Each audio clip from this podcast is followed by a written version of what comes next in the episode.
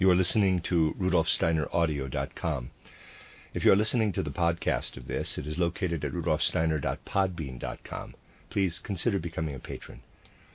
As well, there are two publishing houses, steinerbooks.org in America and rudolfsteinerpress.com in England, who are the sole publishers of Steiner into English and have given me permission to do these recordings. Please consider patronizing them as well. This is a reading of Collected Works, Volume 233A, entitled Rosicrucianism and Modern Initiation. Uh, it also has some other uh, lectures in it, translated by Mary Adams and Frederick Amrine. This is lecture two, I believe, of ten lectures, given in Dornach on the 5th of January, 1924. Yesterday I began to speak to you of our search for knowledge of the Spirit during the ninth and tenth centuries after Christ. We learned how such efforts were still seriously undertaken as late as the 18th and the beginning of the 19th century, and I endeavored to tell you something of their results. Today I should like to touch particularly on their historical aspect. We have to remember that the actual mysteries of ancient times were of such a nature and character that in the mystery centers an actual meeting with the gods could take place. In the evening lectures recently given during the Christmas conference, I described how the human being who was an initiate or was a neophyte did truly meet with the gods. And it was actually possible in those times to discover places which, if I might employ such a pedantic expression, by their very locality were expressly fitted to induce such a meeting with the gods. From such centers came the impulses for all the ancient civilizations. Gradually, however, they disappeared, and from the fourth century onward, they are no longer to be found in their original form. Here and there we may come upon survivals, but the knowledge is no longer in the rigorous old form. Not that initiation ever ceased. It was the form in which the candidates found their way that changed. I have already indicated how things were in the Middle Ages. I have told you how there were individuals here and there, living simple, humble, unpretentious lives, who did not gather around them a circle of official pupils in one particular place, but whose pupils were scattered in various directions in accordance with karma, with the karma, that is, of humanity or with the karma of some folk or nation. I have described one such instance in what I said about Johannes Tauler in my book titled Mystics After Modernism. There is no need for me to speak about that here. I would like, however, to tell you of another typical example, one that had a very great influence, lasting from the 12th and 13th on into the 15th century. The spiritual streams that were working during these centuries are in large measure to be traced to the events of which I now would like to speak. Let me first give you a sketch of the situation. The time when these events took place is round about the year 1200 CE. At that time, there were a great number of people, especially younger people, who felt within them the urge for higher knowledge, for a union with the spiritual world. Indeed, we might truthfully say, for a meeting with the gods. And the whole situation and condition of the times was such that very often it looked as though someone who was searching and striving in this way found their teacher almost by chance. In those days, you could not find your teacher by means of books. It could only come about in an entirely personal way. But although it might look from without like a chance happening, in reality, deep connections of destiny were at work in the event.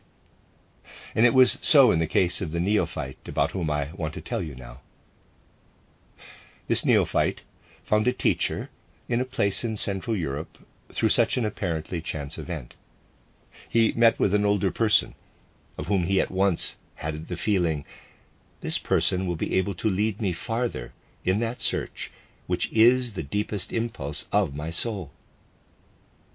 And now, let me give you the gist of a conversation between them. I do not, of course, mean that only one such conversation took place. I am compressing several conversations into one. The neophyte spoke to the teacher and told him of his earnest desire to be able to see into the spiritual world.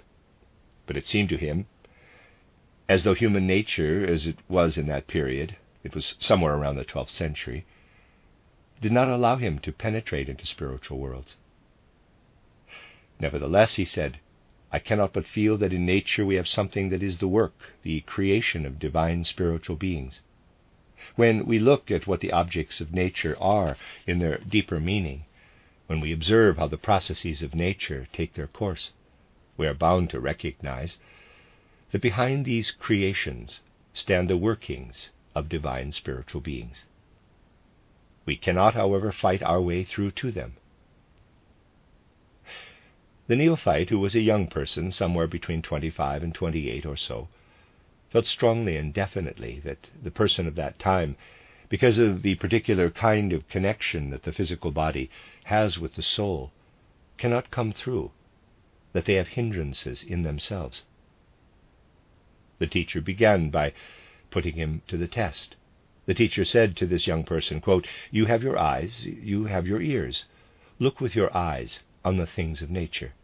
Hear with your ears what goes on in nature. The Spirit reveals itself through color and through tone, and as you look and listen, surely you cannot but feel how it reveals itself in these. The neophyte replied, quote, Yes, but when I use my eyes, when I look out into the world with all its color, then it is as though my eyes stop the color, as though the color suddenly turns numb and cold when it reaches my eye. When I listen with my ear to tones, it is as though the sound turns to stone in my ear. And these frozen colors and dead, hard sounds will not let the spirit of nature through. Quote. Quote, but, said the teacher, is there not also revelation, the revelation of the religious life? In religion, you are taught how God's made and fashioned the world, and how Christ entered into the evolution of time and became a human being. What nature cannot give you, does not revelation give? And the neophyte said, quote, Revelation does indeed speak powerfully to my heart, but I cannot comprehend it. I cannot connect what is out there in nature with what revelation says to me. It is impossible to bring the two into relation with one another. Just as I do not comprehend nature, just as nature reveals nothing to me, neither do I comprehend the revelation of religion.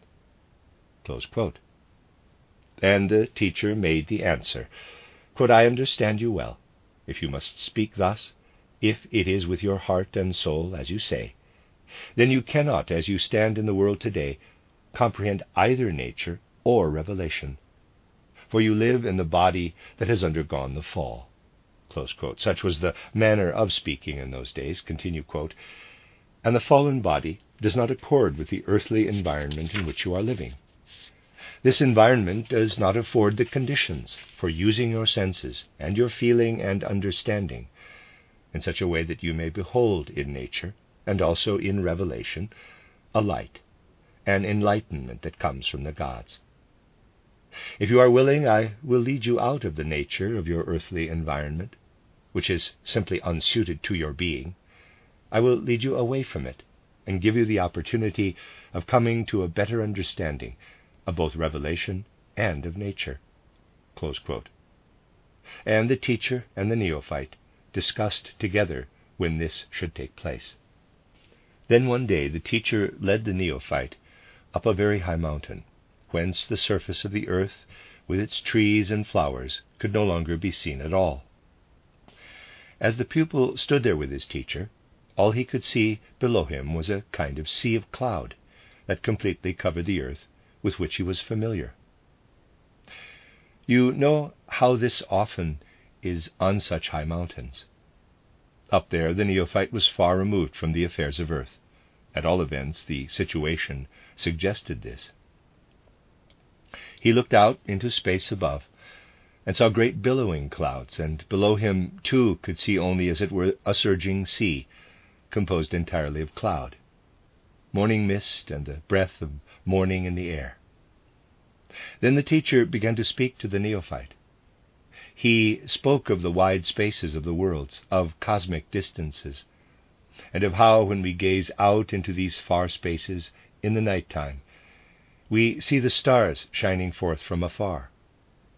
As the teacher continued telling the neophyte many things, gradually the heart of the neophyte was removed far away from the earth, and wholly given up to nature, to nature in the essential features of her existence.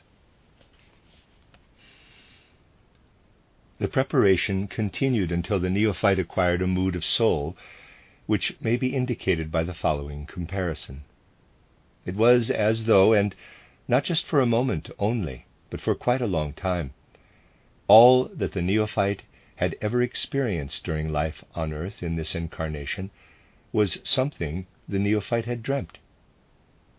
The scene that was spread out before the neophyte, the surging waves of cloud, the wide sea of cloud, with here and there a drift rising up nearby like the crest of a wave, far spaces of the universe, broken here and there by rising shapes of cloud, and scarcely even that, for there was no more than a glimpse now and then of cloud forms in the far distances.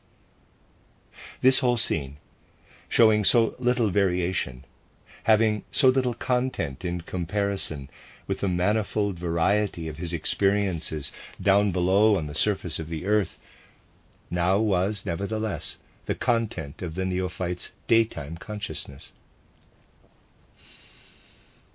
And everything the neophyte had ever experienced on earth seemed no more than the memory of a dream. Now, now, so it seemed, the neophyte had woken up.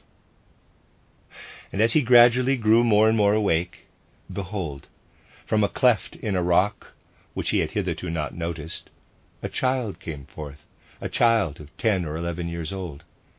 The child made a strange impression upon the neophyte, for he at once recognized in the child his own self, in the tenth or eleventh year.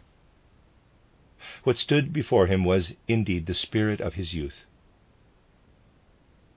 You will easily guess, my dear friends, that this scene was one of the impulses that made me introduce into my title Mystery Dramas the figure of the spirit of Johannes's youth. It is the motif alone you should have in mind, certainly, not anything like photography. The mystery dramas are not a kind of roman à clef where you only have to find the key and all is plain. The neophytes stood before the spirit of their youth, their very self. At twenty five or twenty eight years, the neophytes stood face to face with the spirit of their youth, and a conversation could take place, guided by the teacher, but nevertheless actually taking place between the neophytes and their own younger self. Such a conversation has unique character.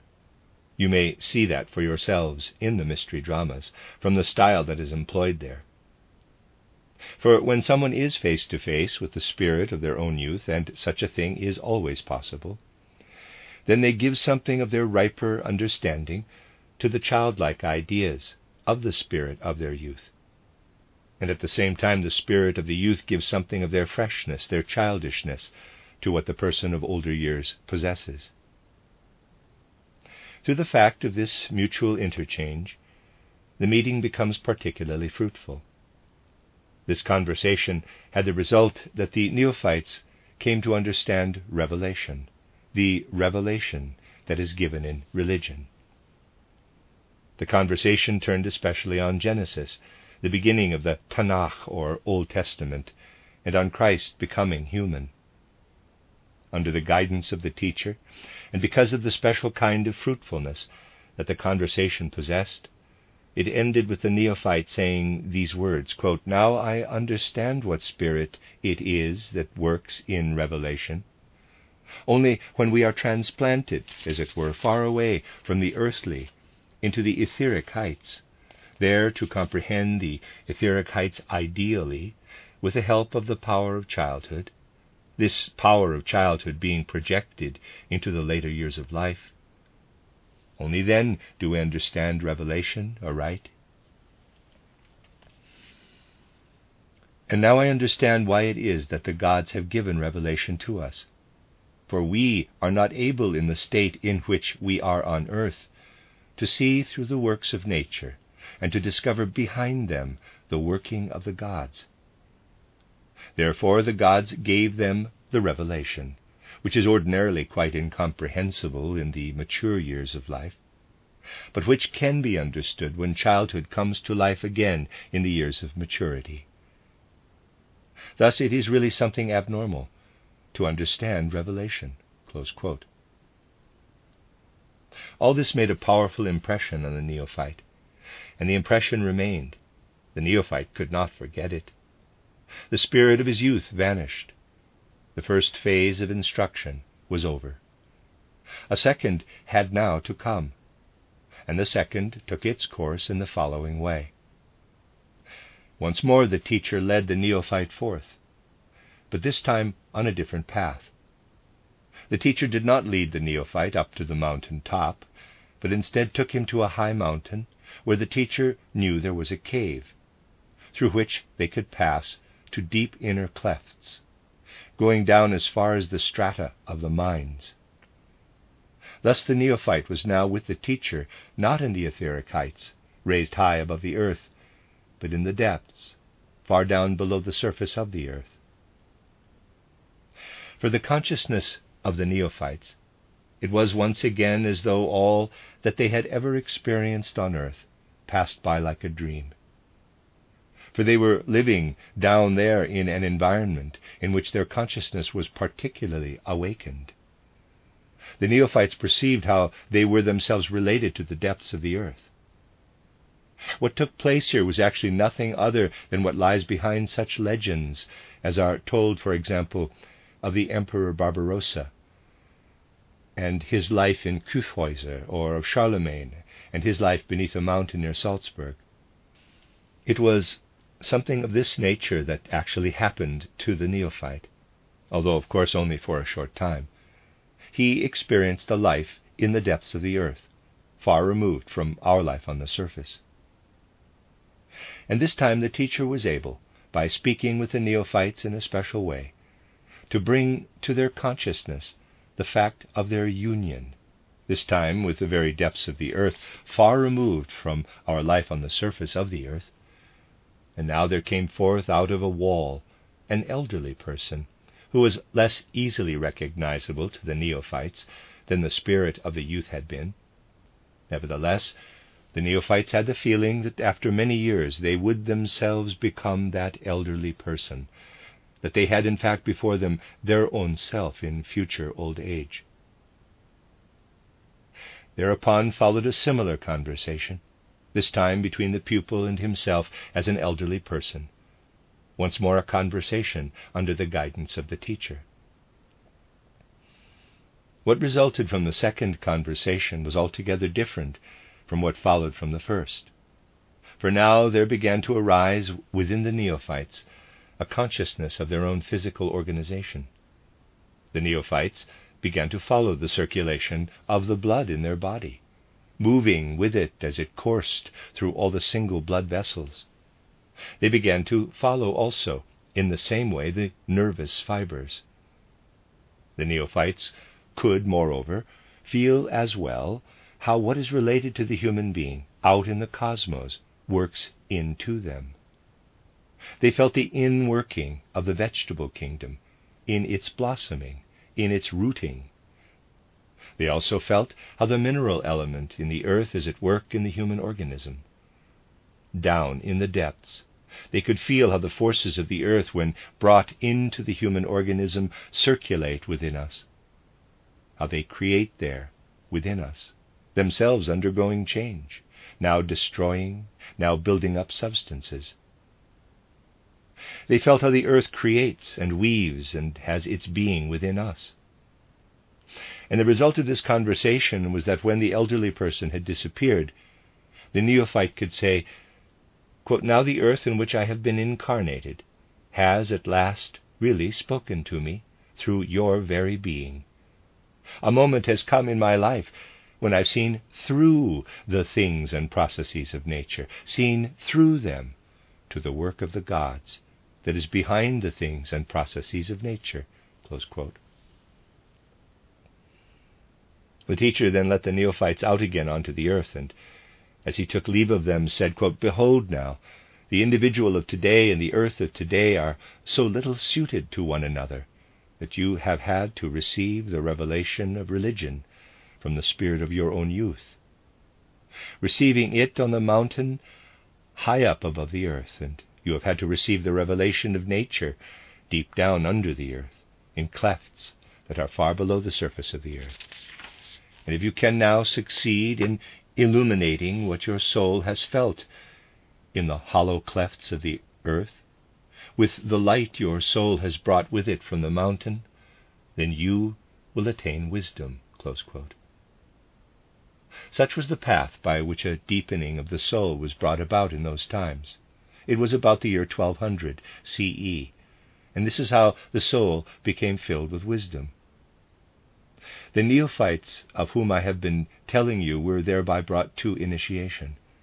And the neophytes now knew what power they must put forth in their soul to rouse to activity the light of the heights and the feeling of the depths. Further instruction was then given them by the teacher, showing them how self knowledge really always consists in this. We perceive, on the one hand, what is high up above the earth and on the other hand, what is deep down below the earth. And these two have to meet in our own inner human being. Then we can find within our own being the power of God the Creator. The initiation that I have described to you is a characteristic example of the initiations which led afterward to what we may designate as, in quotes, medieval mysticism. It was a mysticism that sought for self knowledge, but always with the idea of finding in the self the way to the divine. In later times, this mysticism tended to become abstract. The concrete union with the external world, as it was given for these pupils who were carried up into the etheric heights and down into the depths of the earth, was no longer sought. Consequently, we do not find in it the same deep stirring of the soul, nor did the whole experience attain such a degree of intensity.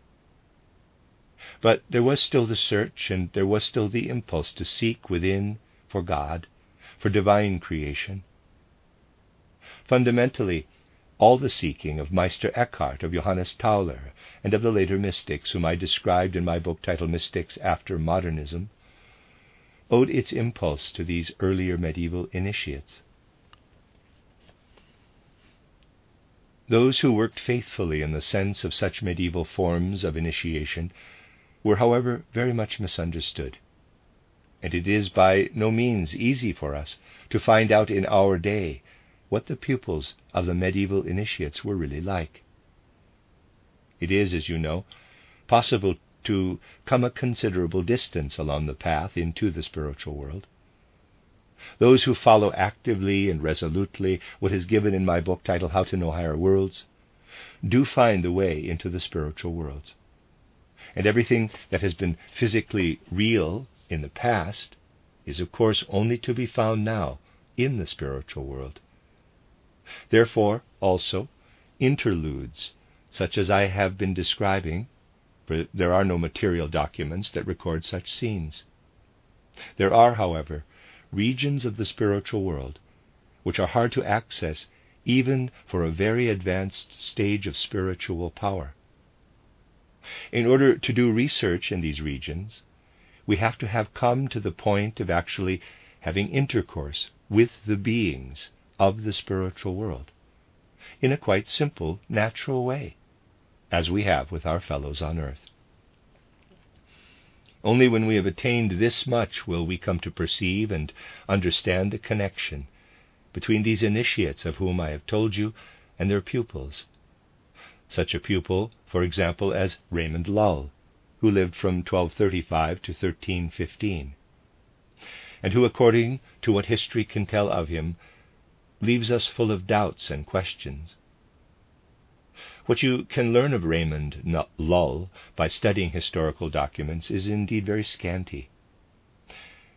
But if you are able to enter into a personal relationship with Raymond Lull, you will allow me to use this expression, perhaps in the light of all I have been telling you blatantly in the last 14 days, it will not now sound paradoxical. If you are able to do this, then he shows himself to you as someone quite different from what the historical documents make him out to be. For he shows himself to be preeminently a personality, who, under the influence and inspiration of the very initiate of whom I have spoken to you, made the resolve as a neophyte to use all his power to bring about a renewal in his own time of the way that the mysteries of the world, of the Logos, had lived among people in bygone ages. And he set himself to do this by means of that self knowledge for which, as I have been telling you, so powerful an impulse was working in the 12th and 13th centuries. It is in the light of his resolve that we should read his title Ars Magna. Raymond Lull said to himself, quote, When a human speaks, then what we have in speech is really a microcosm. What we utter in speech is in truth the whole human being concentrated in the organs of speech. The secret and mystery of each single word is to be sought in the whole human being, and therefore in the great world, in the cosmos. And so, Raymond Lull came to see that we have to look for the secret of speech, first of all, in ourselves, by diving down, as it were, from the mere speech organs into the whole organism of the human being, and then into the cosmos for the whole human organism can be explained and understood only out of the cosmos. Let us suppose, for example, we want to understand the true significance of the sound ah, as in father. The point is that the sound ah, which comes about through the forming and shaping of the outgoing breath, depends on a certain posture or gesture of the etheric body, which you can easily learn to know today eurythmy will show it to you. For this attitude of the etheric body is carried over in eurythmy to the physical body and becomes the eurythmic movement for the sound ah. This was not by any means fully clear to Raymond Lull.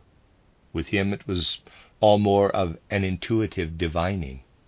He did, however, come so far as to allow the inner attitude or gesture of the human being out into the cosmos, and then to say, for example, if you look in the direction of the constellation of Leo, and then in the constellation of Libra, the connection between the two lines of vision will give you awe.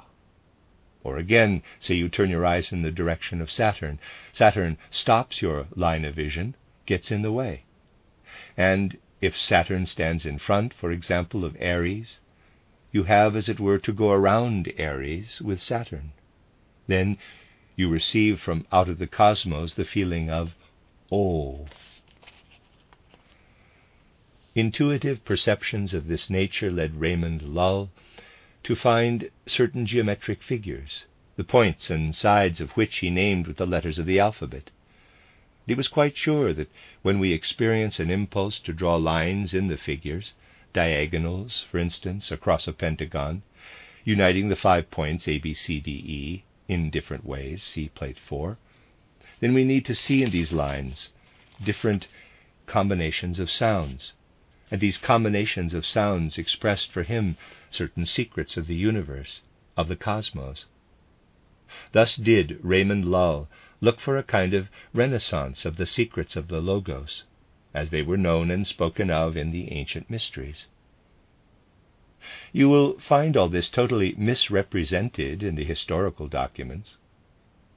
When, however, we enter, little by little, as it were, into a personal relationship with Raymond Lull, then we come to see how, through all these efforts, he was trying to find again the solution of the riddle of the cosmic word. And it is a fact that the pupils of the medieval initiates continued for several centuries to spend their lives in endeavors of this kind.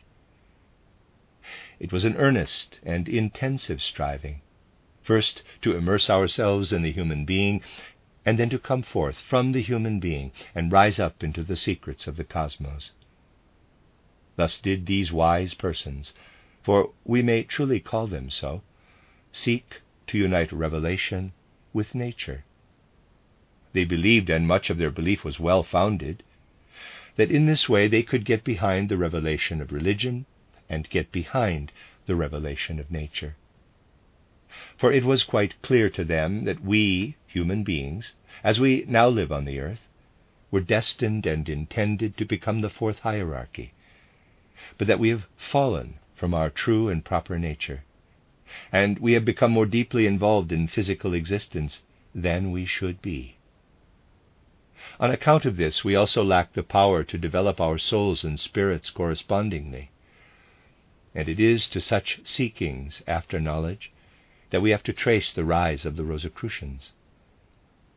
A place of instruction of the Rosicrucians, of the first original Rosicrucians, the scene I have depicted to you today, the scene between the teacher and the neophyte, at first upon a high mountain and then down into deep clefts of the earth, emerged like a kind of temporal fata morgana, mirrored as vision, came again, as it were, like a ghost.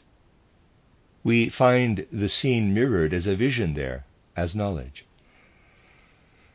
And it taught the neophytes in that school to recognize how we have to attain two things by inner effort and striving if we would come to a true self knowledge, if we would find again our right place on earth and be able to, at last to become in actual reality a member of the fourth hierarchy. For within the Rosicrucian school, the possibility was given to recognize what it was that had taken place with the neophytes when they had seen before them in bodily form the quote, spirit of their youth, quote, namely, that their astral bodies, which were stronger at that moment than they otherwise ever are in life, had been loosened. It was in this loosening of the astral body that the neophyte had come to know the meaning and significance of revelation.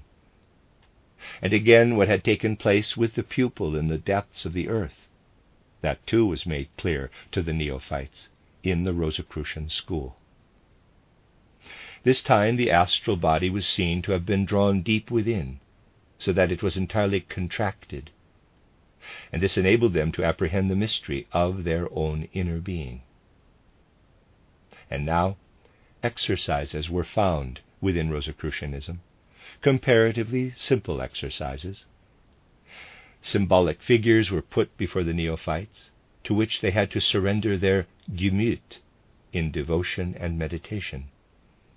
The force and power of which the soul became possessed through practicing devotion to these figures enabled them, on the one hand, to loosen their astral bodies and become like the neophytes on the mountain top, who were in the etheric heights, and on the other hand, through the compression, the cramping of their astral bodies, to become like the pupil in the clefts of the earth. And it was then possible, without the help as before of the external environment, simply through performing a powerful inner exercise, to enter into the inner human being. I have given you here a picture of something to which I have made allusion in the preface to the new edition of my book, titled Mystics After Modernism.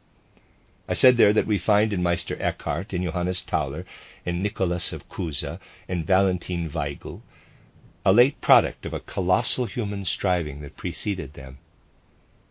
In this earlier striving in the spirit, this search for self knowledge, in connection on the one hand with revelation and on the other hand with the elimination of nature, I wanted to bring this before you today as one of the currents that take their course in the so called Dark Ages. So called, for the fact is, the man of modern times has conjured darkness into the Middle Ages out of his own imagination. In reality, there were in those times many enlightened persons, but those who today consider themselves the most highly enlightened are incapable of understanding the light of these medieval searchers after truth, and consequently remain themselves in the dark. It is indeed quite characteristic of modern times that people take light for darkness and darkness for light. If, however, we are able to look into what lies behind the literature of those earlier times, and to see that of which the literature gives more than the reflection, then we may perceive a powerful and lasting impression. Something of this I wanted to show you today. Tomorrow we will round out the picture. The end of Lecture 2.